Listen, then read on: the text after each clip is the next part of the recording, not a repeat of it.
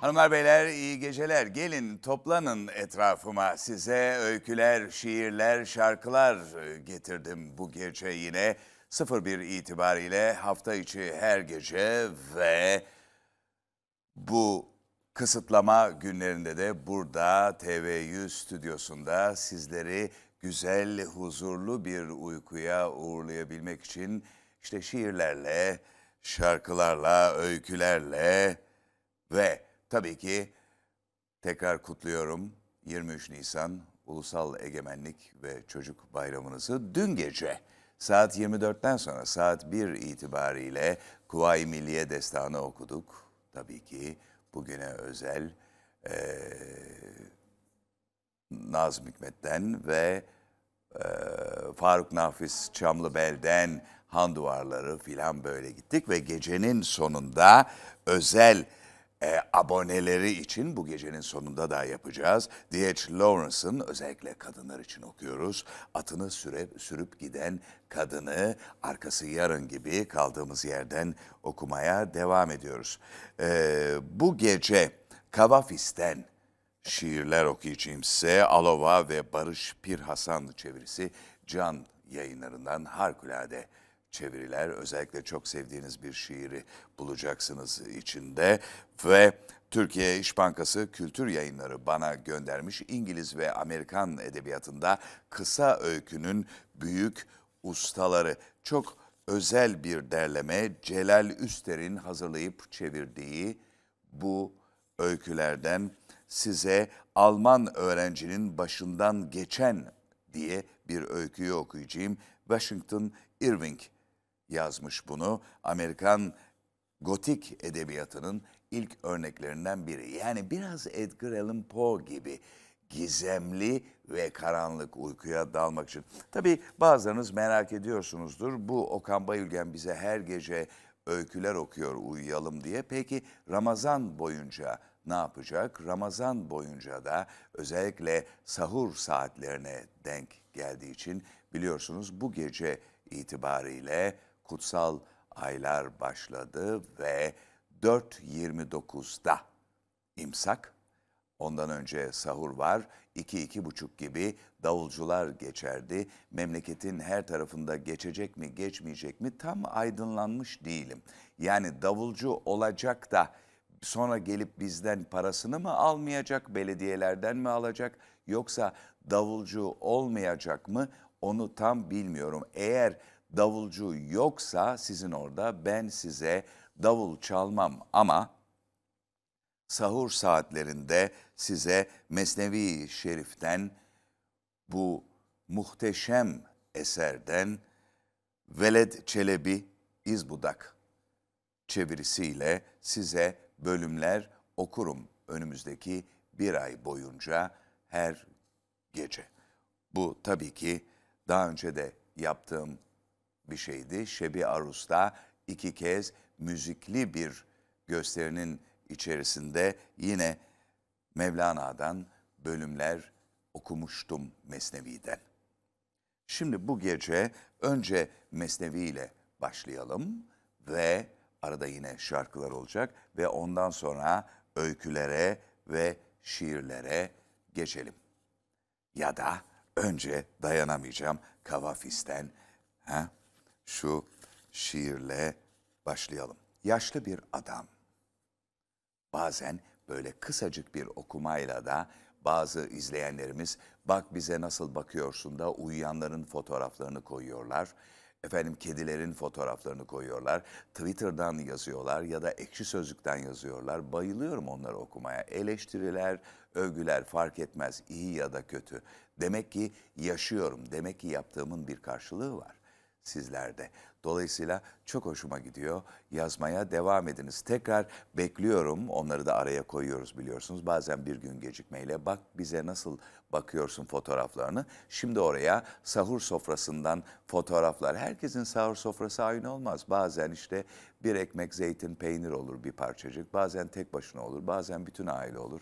Fark etmez kimler uyanıksa, kimler sahurdaysa o fotoğraflarınızı da beklerim yaşlı bir adam Gürültülü kahvenin içerlek odasında yaşlı bir adam masada iki büklüm, önünde bir gazete yapayalnız. Sefil yaşlılığın ezikliği içinde düşünüyor ne kadar az çıkardı hayatın tadını. Güçlü olduğu yıllar yakışıklı. Biliyor nasıl yaşlandı farkında görüyor her şeyi ama gençlik yılları daha dün gibi geliyor ona. Hayat ne kadar kısa, ne kadar. Düşünüyor. Bilgelik denen şey nasıl da aldattı onu. Nasıl hep güvendi. Ne çılgınlık. Yarın bol bol zamanın var diyen o yalancıya. Dizginlediği coşkular geliyor aklına. Gözden çıkardığı onca sevinç. Yitip gitmiş her fırsat. Şimdi alay ediyor kafası sağ görüsüyle. Bunca düşünce, bunca anımsayış başını döndürüyor yaşlı adamın ve gidiyor gözleri kahvenin masasında iki büklüm.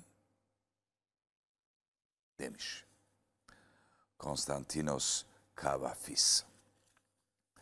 Ve şimdi herkesin o çok sevdiği şiir Alova ve Barış Bir Hasan beraber çevirmişler. Bu da çok güzel bir çeviridir.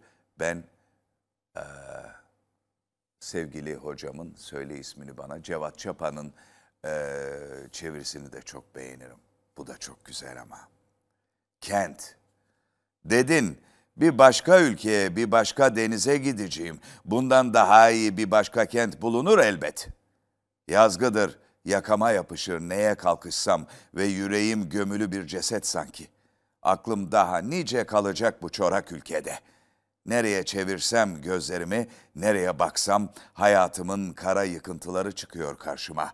Yıllarıma kıydığım, boşa harcadığım. Yeni ülkeler bulamayacaksın. Başka denizler bulamayacaksın. Bu kent peşini bırakmayacak. Aynı sokaklarda dolaşacaksın. Aynı mahallede yaşlanacaksın. Aynı evlerde kır düşecek saçlarına. Bu kenttir. Gidip gideceğin yer. Bir başkasını umma. Bir gemi yok, bir yol yok sana. Değil mi ki hayatına kıydın burada, bu küçücük köşede ona kıydın demektir bütün dünyada. Demiş Kavafis. Şimdi Mesnevi'den başlayalım. Beyitlerden, birinci ciltten, ilk beyitlerden. Dinle, bu ney, nasıl şikayet ediyor, ayrılıkları nasıl anlatıyor? Beni kamışlıktan kestiklerinden beri feryadımdan erkek kadın herkes ağlayıp inledi. Ayrılıktan parça parça olmuş kalp isterim ki iştiyak derdini açayım. Aslında uzak düşen kişi yine vuslat zamanını arar. Ben her cemiyette ağladım, inledim. Fena hallilerle eş oldum, iyi hallilerle de. Herkes kendi zannınca benim dostum oldu ama kimse içimdeki sırları araştırmadı. Benim esrarım feryadımdan uzak değildir ancak her gözde kulakta onur yok. Ten candan, canda tenden gizli kapaklı değildir. Lakin canı görmek için kimseye izin yok. Bu neyin sesi ateştir, hava değil. Kimde bu ateş yoksa yok olsun. Aşk ateşidir ki neyin içine düşmüştür. Aşk coşkunluğudur ki şarabın içine düşmüştür. Ney dosttan ayrılan kişinin arkadaşı, haldaşıdır. Onun perdeleri perdelerimizi yırttı. Ney gibi hem bir zehir hem bir tiryak, ney gibi hem bir hemden hem bir müştak kim gördü? Ney kanla dolu olan yoldan bahsetmekte, Mecnun aşkının kıssalarını söylemektedir.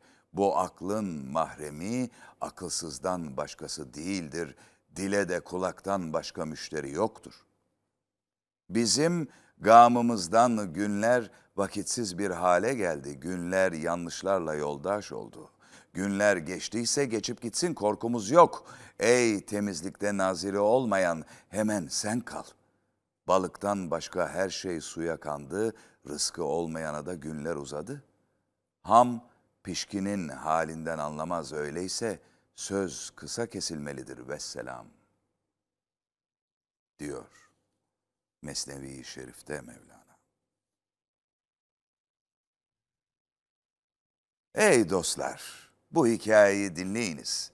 Hakikatte o bizim bugünkü halimizdir. Bundan evvelki bir zamanda bir padişah vardı. Hem dünya hem din saltanatına malikti. Padişah bir gün hususi adamlarıyla av için hayvana binmiş, giderken ana caddede bir halayık gördü. O halayığın kölesi oldu. Can kuşu kafeste çırpınmaya, çırpınmaya başladı. Mal verdi o halayığı satın aldı.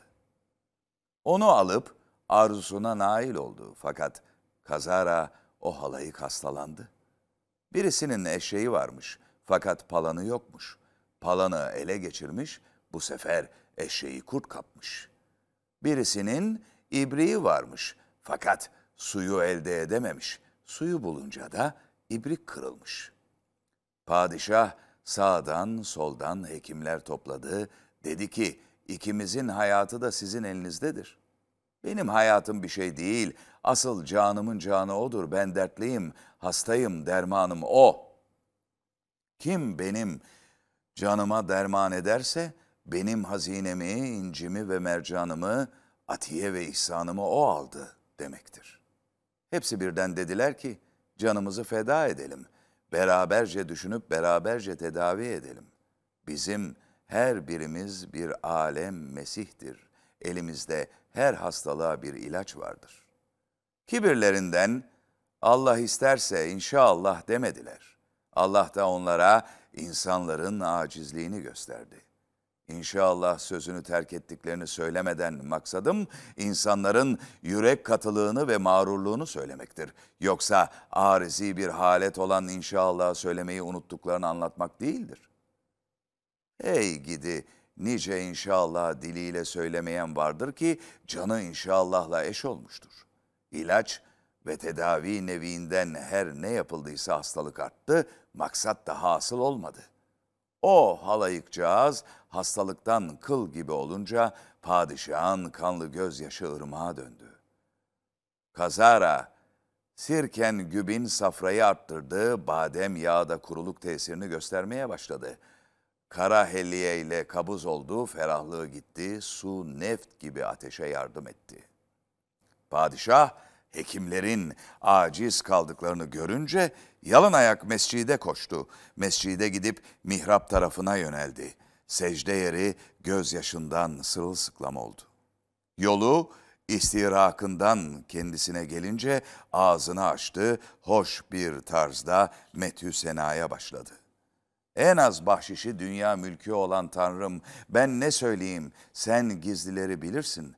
Ey daima dileğimize penah olan Tanrı, biz bu sefer de yolu yanıldık. Ama sen, ben gerçi senin gizlediğin şeyleri bilirim, fakat sen yine onlara meydana dök dedin. Padişah ta can evinden coşunca bağışlama denizi de coşmaya başladı. Ağlama esnasında uykuya daldı, rüyasında bir pir göründü. Dedi ki, ey padişah müjde, dileklerin kabul oldu. Yarın bir yabancı gelirse o bizdendir. O gelen hazık hekimdir. Ona onu doğru bil. Çünkü o emin ve gerçek erenlerdendir. İlacında kati sihri gör, mizacında da hak kudretini müşahede et. Vade zamanı gelip gündüz olunca, güneş doğudan görünüp yıldızları yakınca, rüyada kendine gösterdikleri zatı görmek için pencerede bekliyordu. Bir de gördü ki, faziletli, fevkalade hünerli, bilgili bir kimse, gölge ortasında bir güneş, uzaktan hilal gibi erişmekte, yok olduğu halde hayal şeklinde var gibi görünmekte. Ruhumuzda da hayal yok gibidir. Sen bütün bir cihanı hayal üzere yürür gör. Onların başları da, savaşları da hayale müstenittir. Övünmeleri de, utanmaları da bir hayalden ötürüdür. Evliyanın tuzağı olan o hayaller, Tanrı bahçelerindeki ay çehrelilerin akisleridir. Padişahın rüyada gördüğü hayal de o misafir pirin çehresinde görünüp duruyordu. Padişah bizzat mabeyincilerin yerine koştu, o gayipten gelen konuğun huzuruna vardı. Her ikisi de aşinalık öğrenmiş bir tek denizdi. Her ikisi de dikilmeksizin birbirine dikilmiş, bağlanmışlardı. Padişah, benim asıl sevgilim sensin o değil. Fakat dünyada iş işten çıkar.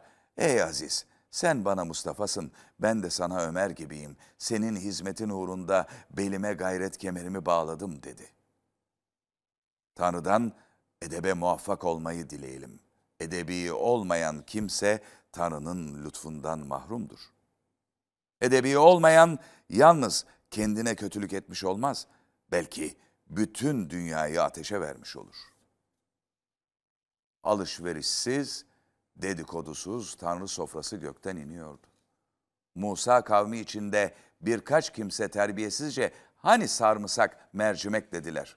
Ondan sonra gökyüzünün sofrası ekmeği kesildi, ekmeğe bel beyleme, ortak sallama kaldı. Sonra İsa şefaat edince hak, yemek sofrası ve tabaklarla ganimetler gönderdi. Yine küstahlar edebi terk ederek sofradan yemek yemek artığını aşırdılar. İsa bunlara yalvardı. Bu devamlıdır, yeryüzünden kalkmaz.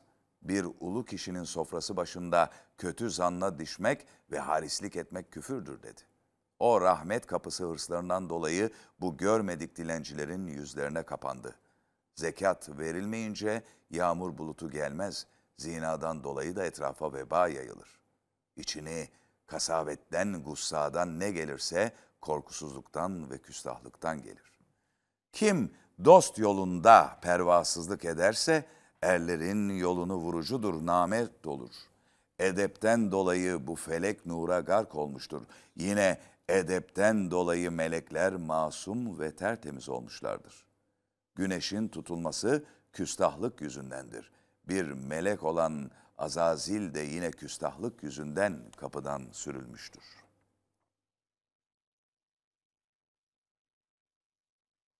Kollarını açıp onu kucakladı. Aşk gibi gönlüne aldı, canının için çekti. Elini, alnını öpmeye, oturduğu yeri geldiği yolu sormaya başladı. Sonra sonra odanın baş köşesine kadar çekti ve dedi ki, nihayet sabırla bir define buldum. Ey vuslatı, her sualin cevabı. Senin yüzünden nişliğin anahtarıdır sözünün manası. Ey vuslatı, her sualin cevabı. Senin yüzünden müşkül, konuşmaksızın dedikodusuz hallolur gider. Sen gönlümüzde onların tercümanısın. Her ayağa çamura batanın elini tutan sensin. Ey seçilmiş, ey Tanrı'dan razı olmuş ve Tanrı rızasını kazanmış kişi merhaba. Sen kaybolursan hemen kaza gelir, feza daralır. Sen kavmin ulususun, sana müştak olmayan, seni arzulamayan bayağılaşmıştır bundan vazgeçmezse. O ağırlama, o hal hatır sorma meclisi geçince o zatın elini tutup hareme götürdü. Padişah hastayı ve hastalığını anlatıp sonra onu hastanın yanına götürdü. Hekim hastanın yüzünü görüp nabzını sayıp idrarını muayene etti, hastalığının arazını ve sebeplerini de dinledi. Dedi ki, öbür hekimlerin çeşitli tedavileri tamir değil, büsbütün harap etmişler. Onlar iç ahvalinden haberdar değillerdir. Körlüklerinden hepsinin aklı dışarıda.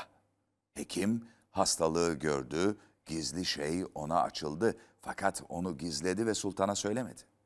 Hastalığı safra ve sevdadan değildi. Her odunun kokusu dumanından meydana çıkar.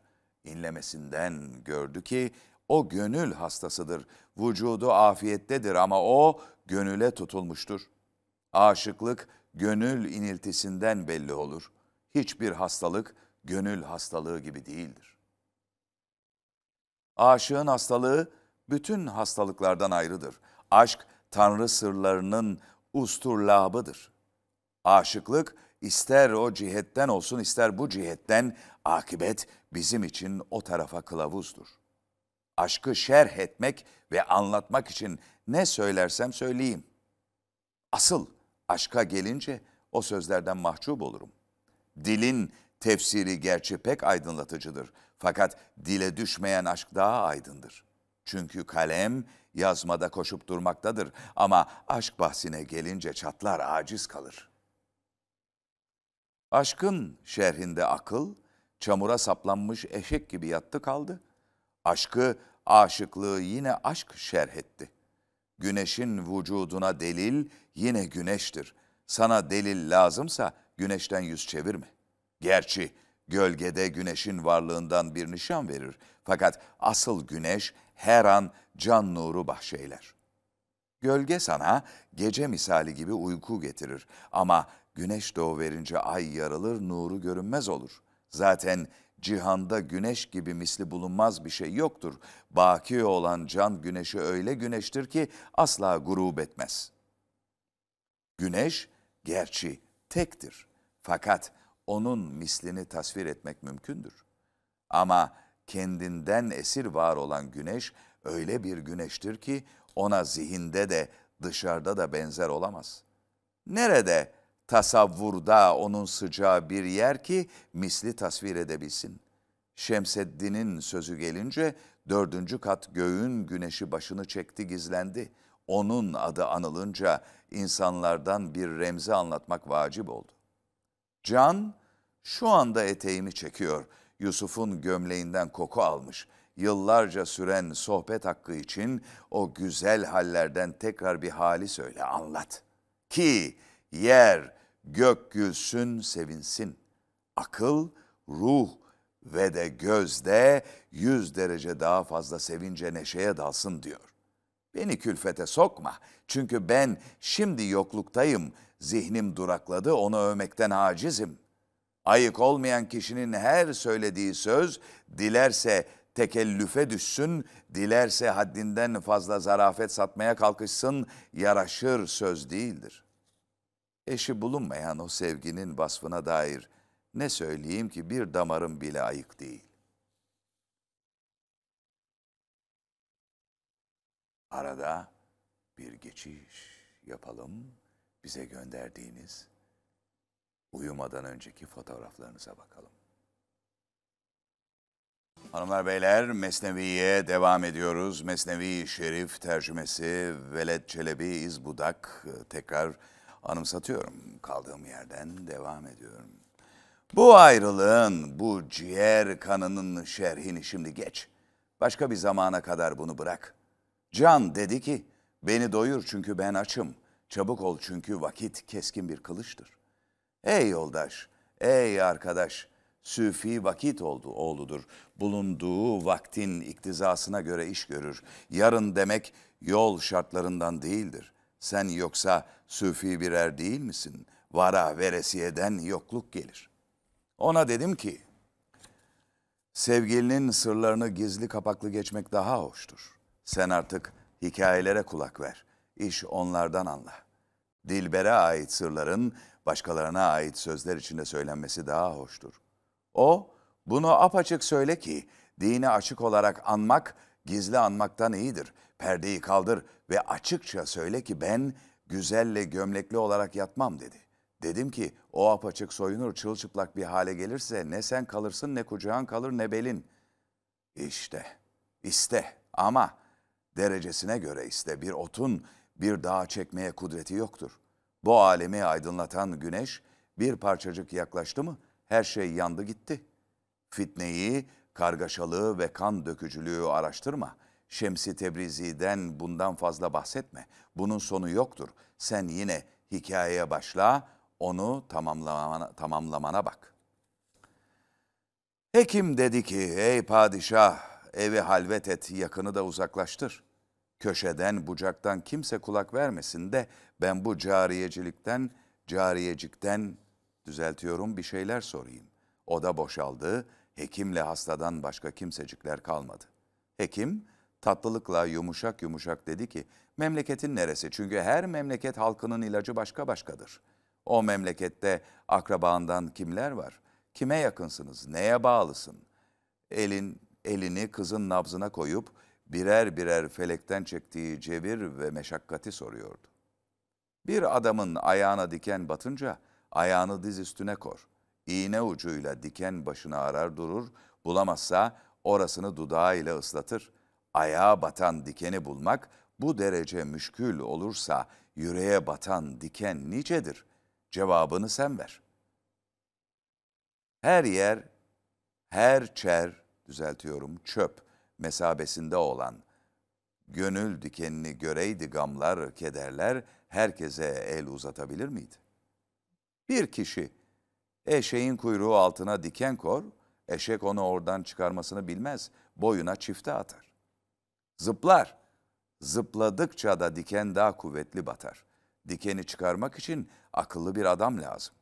Eşek dikeni çıkarabilmek için can acısı ile çifte atar durur ve yüz yerini daha yaralar. O diken çıkaran hekim üstaddı. Halayığın her tarafına elini koyup muayene ediyordu.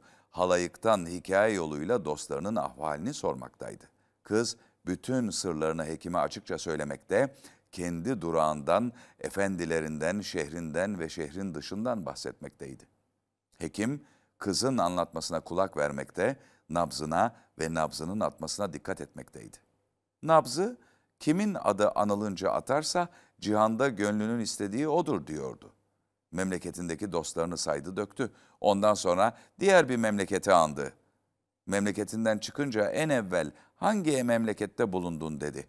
Kız bir şehrin adını söyleyip geçti fakat yüzünün rengi, nabzının atması başkalaşmadı. Efendileri ve şehirleri birer birer saydı. O yerleri, yurtları, oralarda geçirdiği zamanları, tuz, ekmek yediği kişileri tekrar tekrar söyledi. Şehir şehir, ev ev saydı döktü. Kızın ne damarı oynadı ne çehresi sarardı. Hekim şeker gibi Semerkant şehrini soruncaya kadar kızın nabzı tabii haldeydi fazla atmıyordu. Semerkand'ı sorunca nabzı attı, çehresi kızardı, sarardı. Çünkü o Semerkantlı bir kuyumcudan ayrılmıştı. O hekim hastadan bu sırrı elde edip o dert ve belanın aslına erişince onun semti hangi mahallede diye sordu. Kız köprü başında Gatfer mahallesinde dedi. Hekim hastalığının ne olduğunu hemen anladım. Seni tedavi hususunda sihirler göstereceğim. Sevin, ilişik etme. Emin ol ki yağmur çimenlere ne yaparsa yapsın ben de sana onu yapacağım. Ben senin gamını çekmekteyim. Sen gam yeme. Ben sana yüz babadan daha şefkatliyim. Aman sakın ha bu sırrı kimseye söyleme. Padişah senden bunu ne kadar sorup soruşturursa yine sakla. Sırların gönülde gizli kalırsa o muradın çabucak hasıl olur dedi. Peygamber demiştir ki her kim sırrını saklar ise çabucak muradına erişir. Tohum toprak içinde gizlenince onun gizlenmesi bahçenin yeşillenmesi ile neticelenir. Altın ve gümüş gizli olmasalardı, madende nasıl musaffa olurlar, nasıl altın ve gümüş haline gelirlerdi. O hekimin vaitleri ve lütufları hastayı korkudan emin etti. Hakiki olan vaitleri gönül kabul eder, içten gelmeyen vaatler ise insanı ıstıraba sokar. Kerem ehlinin vaitleri akıp duran, eseri daima görünen hazinedir. Ehil olmayanların, kerem sahibi bulunmayanların vaitleri ise gönül azabıdır. Ondan sonra hekim kalkıp padişahın huzuruna gitti. Padişah bu meseleden birazcık haberdar etti. Dedi ki, çare şundan ibaret. Bir derdin iyileşmesi için o adamı getirelim. Kuyumcuyu o uzak şehirden çağır, onu altınla, elbise ile aldat. Padişah hekimden bu sözü duyunca nasihatini candan gönülden kabul etti. O tarafa ehliyetli, kifayetli, adil bir iki kişiyi elçi olarak gönderdi. O iki bey, kuyumcuya padişahtan muştucu olarak Semerkand'a kadar geldiler. Dediler ki, ey lütuf sahibi üstad, ey marifette kamil kişi, övülmen, şehirlere yayılmıştır. İşte filan padişah kuyumcu başılık için seni seçti. Zira bu işte pek büyüksün, pek kamilsin. Şimdicek şu elbiseyi altın ve gümüşü al da gelince de padişahın havasından ve nedimlerinden olursun. Adam çok malı, çok parayı görünce gururlandı. Şehirden, çoluk çocuktan ayrıldı. Adam neşeli bir halde yola düştü. Haberi yoktu ki padişah canına kastetmişti. Arap atına binip sevinçle koşturdu. Kendi kanının diyetini elbise sandı. Ey yüzlerce razılıkla sefere düşen ve bizzat kendi ayağı ile kötü bir kazaya giden. Hayalinde mülk, şeref ve ululuk. Fakat Azrail git evet muradına erişirsin demekte. O garip kişi yoldan gelince hekim onu padişahın huzuruna götürdü. Güzellik mumunun başı ucunda yakılması için onu padişahın yanına izzet ve ikramla iletti. Padişah onu görünce pek ağırladı. Altın hazinesini ona teslim etti. Sonra hekim dedi ki, ey büyük sultan o cariyeciyi bu tacire ver. Ki visali ile iyileşsin, visalinin suyu o ateşi gidersin. Padişah o ay yüzlü kuyumcuya bahşetti. O iki sohbet müştakını birbirine çift etti. Altı ay kadar murad alıp murat verdiler. Bu suretle o kız da tamamen iyileşti. Ondan sonra hekim kuyumcuya bir şerbet yaptı. Kuyumcu içti, kızın karşısında erimeye başladı. Hastalık yüzünden kuyumcunun güzelliği kalmayınca kızın canı onun derdinden azad oldu, ondan vazgeçti. Kuyumcu çirkinleşip hastalanınca, yüzü sararıp solunca kızın gönlü de yavaş yavaş ondan soğudu. Ancak zahiri güzelliğe ait bulunan aşklar aşk değildir. Onlar nihayet bir ağır olur. Keşke kuyumcu baştan başa ayıp ve ağır olsaydı, tamamıyla çirkin bulunsaydı da başına bu kötü hal gelmeseydi. Kuyumcunun gözünde ırmak gibi kanlar aktı, yüzü canına düşman kesildi. Tavus kuşunun kanadı kendisine düşmandır. Nice padişahlar vardır ki kuvvet ve azametleri helaklerine sebep olmuştur. Kuyumcu, ben o ahuyum ki göbeğimin miskinden dolayı bu avcı beni saf kanımı dökmüştür. Ah, ben o sahra tilkisiyim ki postum için beni tuzağa düşürüp tuttular, başımı kestiler. Ah, ben o film ki dişime elde etmek için filci benim kanımı döktü. Beni benden aşağı birisi için öldüren, kanımı döken bilmiyor ki benim kanım uyumaz. Bugün bana ise yarın onadır. Böyle benim gibi bir adamın kanı nasıl zayi olur? Duvar gerçi günün ilk kısmında yere uzun bir gölge düşürür fakat o gölge gölgeyi meydana getirene avdet eder. Bu cihan dağdır, bizim yaptıklarımız ses. Seslerin aksi yine bizim semtimize gelir dedi. Kuyumcu bu sözleri söyledi ve hemen toprak altına gitti. O cariyecik de aşktan ve hastalıktan arındı, tertemiz oldu. Çünkü ölülerin aşkı ebedi değildir. Çünkü ölü tekrar bize gelmez. Diri aşk ruhta ve gözdedir. Her anda goncadan daha taze olur durur. O dirinin aşkını seç ki bakidir ve canına can katan şaraptan sana sakilik eder. Onun aşkını seç ki bütün peygamberler onun aşkıyla kuvvet ve kudret buldular, iş güç sahibi oldular. Sen bize o padişahın huzuruna varmaya izin yoktur deme, kerim olan kişilere hiçbir iş güç değildir. O adamın hekimin eliyle öldürülmesi ne ümit içindi ne korkudan dolayı. Tanrı'nın emri ve ilhamı gelmedikçe hekim onu padişahın hatırı için öldürmedi.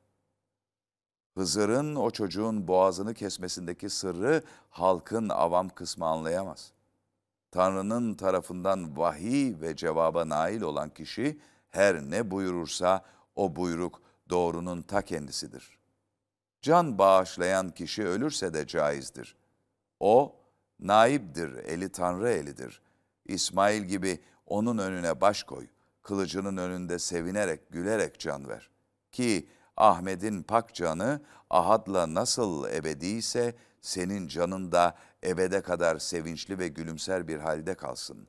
Aşklar ferah kadehini güzellerin elleriyle öldürdükleri vakit içerler. Padişah o kanı şehvet uğruna dökmedi. Suizanda bulunma münakaşayı bırak. Sen onun hakkında kötü ve pis iş işledi deyip fena bir zanda bulundun. Su süzülüp durulunca, berrak bir hale gelince bu berraklıkta bulanıklık ve tortu kalır mı? Süzülüş suda tortu bırakır mı? Bu riyazatlar, bu cefa çekmeler ocağın posayı gümüşten çıkarması içindir. İyinin, kötünün imtihanı altının kaynayıp tortusunun üste çıkması içindir. Eğer işi Tanrı ilhamı olmasaydı o, yırtıcı bir köpek olurdu, padişah olmazdı. Şehvetten de tertemizdi, hırstan da, nefis isteğinden de. Güzel bir iş yaptı fakat zahiren kötü görünüyordu. Hızır denizde gemiyi deldiyse de onun bu delişinde yüzlerce sağlamlık var. O kadar nur ve hünerle beraber Musa'nın vehmi ondan mahcuptu. Artık sen kanatsız uçmaya kalkışma. O kırmızı güldür, sen ona kan deme. O akıl sarhoşudur, sen ona deli adı takma. Onun muradı Müslüman kanı dökmek olsaydı, kafirim, onun adını ağzıma alırsam.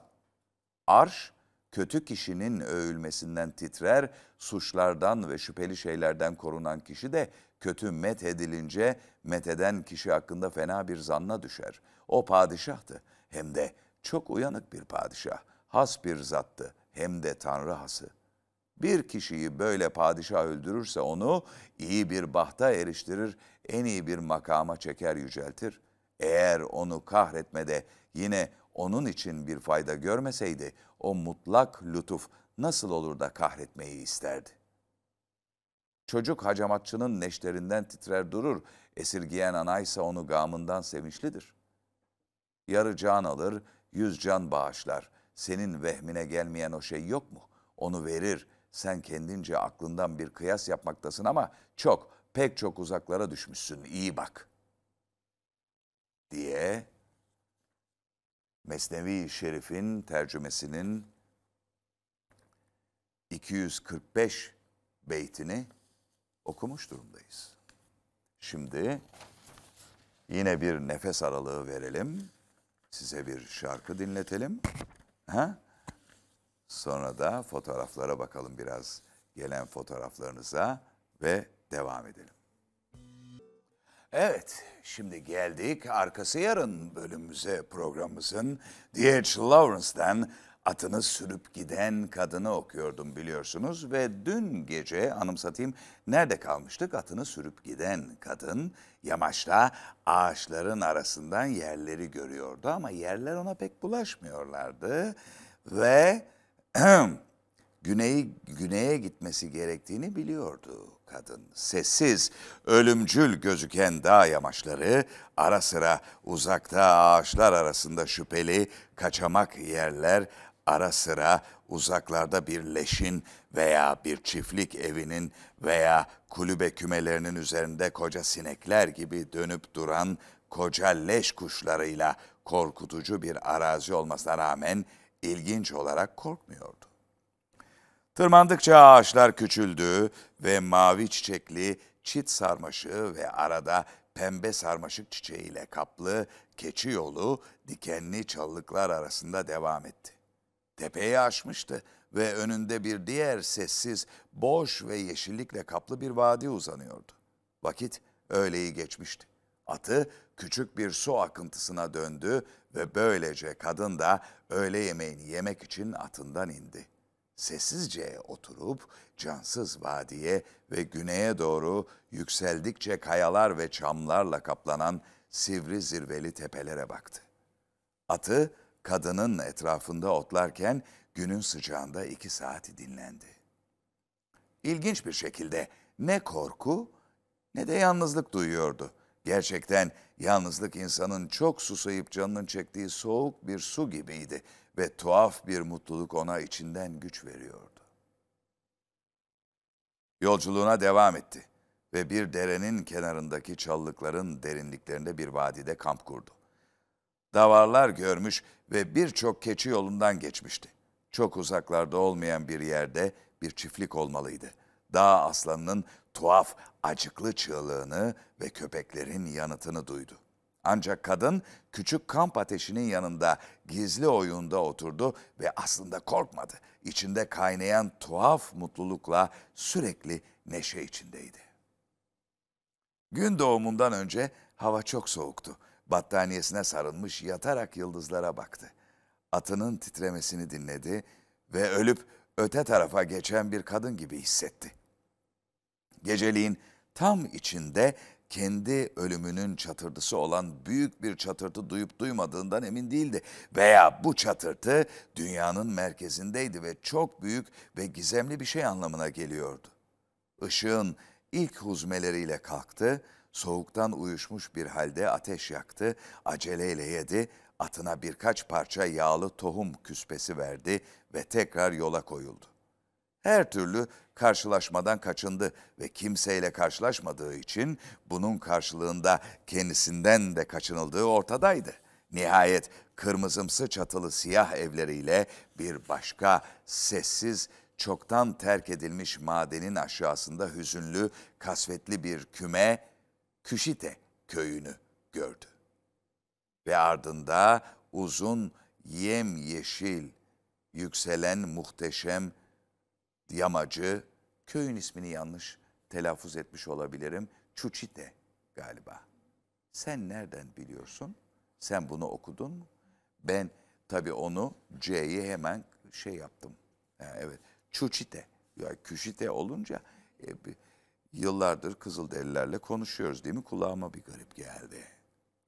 En tepede ilk kar çoktan yağmaya başlamıştı. Ve şimdi hedefine aşağı yukarı yaklaştıkça içi bir tuhaf oldu ve cesareti kırıldı.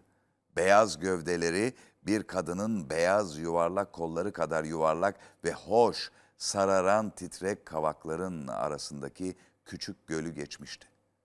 Ne kadar harika bir yer. Kaliforniya'da olsa buna bayılırdı. Ama burada baktı ve harika olduğunu gördü ama aldırmadı. Dışarıda geçirdiği iki geceden yorgun ve bitkindi ve önündeki geceden korkuyordu. Ne nereye gittiğini ne de ne için gittiğini biliyordu. O atı, o engin, o ürkütücü dağ yamacına doğru taşlık ufak bir patika boyunca ağır ağır keyifsizce ilerliyordu. Eğer bir nebze olsun iradesi kalmış olsaydı korunmak ve kocasına gönderilmek için köye geri dönerdi. Ama kendi iradesi yoktu. Atı bir dereden foşurdatarak geçti ve sararan muazzam kavak ağaçlarının altından vadiden yukarı yöneldi. Deniz seviyesinden neredeyse 3000 metre yukarıda olmalıydı. Yükseklikten ve bitkinlikten başı dönüyordu. Kavak ağaçlarının ardında her iki yanda üst üste titrek kavaklar ve daha yukarılarda filizlenmiş sivri ladinler ve çamlarla zarifçe süslenmiş dik dağ yamaçlarının kendisini kuşattığını görebiliyordu. Atı otomatik olarak ilerliyordu. Bu dar vadide, bu ince patikada ileriye gitmekten, tırmanmaktan başka gidilecek yer yoktu. Atı aniden sıçradı. Patikada hemen önünde kara serapeler içinde üç adam vardı. Serape de yünden yapılmış renkli uzun şala verilen isim. Tam bir abartısız kızıl derli sesiyle adios selamı geldi. Adios diye yanıtladı kendinden emin Amerikalı kadın sesiyle. Nereye gidiyorsunuz diye geldi sakin soru İspanyolca. Kara serapeler içindeki adamlar doğruca ona bakarak yaklaştılar. İleriye diye yanıtladı kadın keskin Sakson İspanyolcasıyla soğukkanlılıkla. Kadının gözünde bunlar yalnızca Kızılderililerdi. Kara serapeler içinde ve hazır şapkalarıyla kara suratlı güçlü yapılı erkekler. İlginç bir şekilde omuzlarından dökülen uzun siyah saçları hariç tıpkı kocası için çalışan adamlar gibiydiler. Bu uzun siyah saçları belirli bir hoşnutsuzlukla fark etti. Bunları görmeye geldiği vahşi kızılderililer olmalıydı. Bunlar. Nerelisiniz diye sordu aynı adam. Hep aynı adam konuşuyordu. Gençti. Kadına yandan bakan cin gibi büyük parlak siyah gözleri vardı. Esmer yüzünde yumuşak siyah bıyığı ve seyrek bir sakal kümesi ve çenesinden sallanan gevşek kıllar vardı. Hayat dolu uzun siyah saçlı pervasızca omuzlarına sarkmıştı. Esmer olsa da son zamanlarda yıkanmış gibi durmuyordu.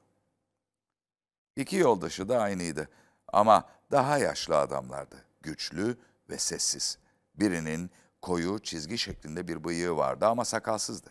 Diğerinin yumuşak yanakları ve yerlere özgü sakalla çene hattı boyunca seyrek kara kılları vardı. Uzaktan geliyorum diye yanıtladı yarı şaka kaçamak bir şekilde.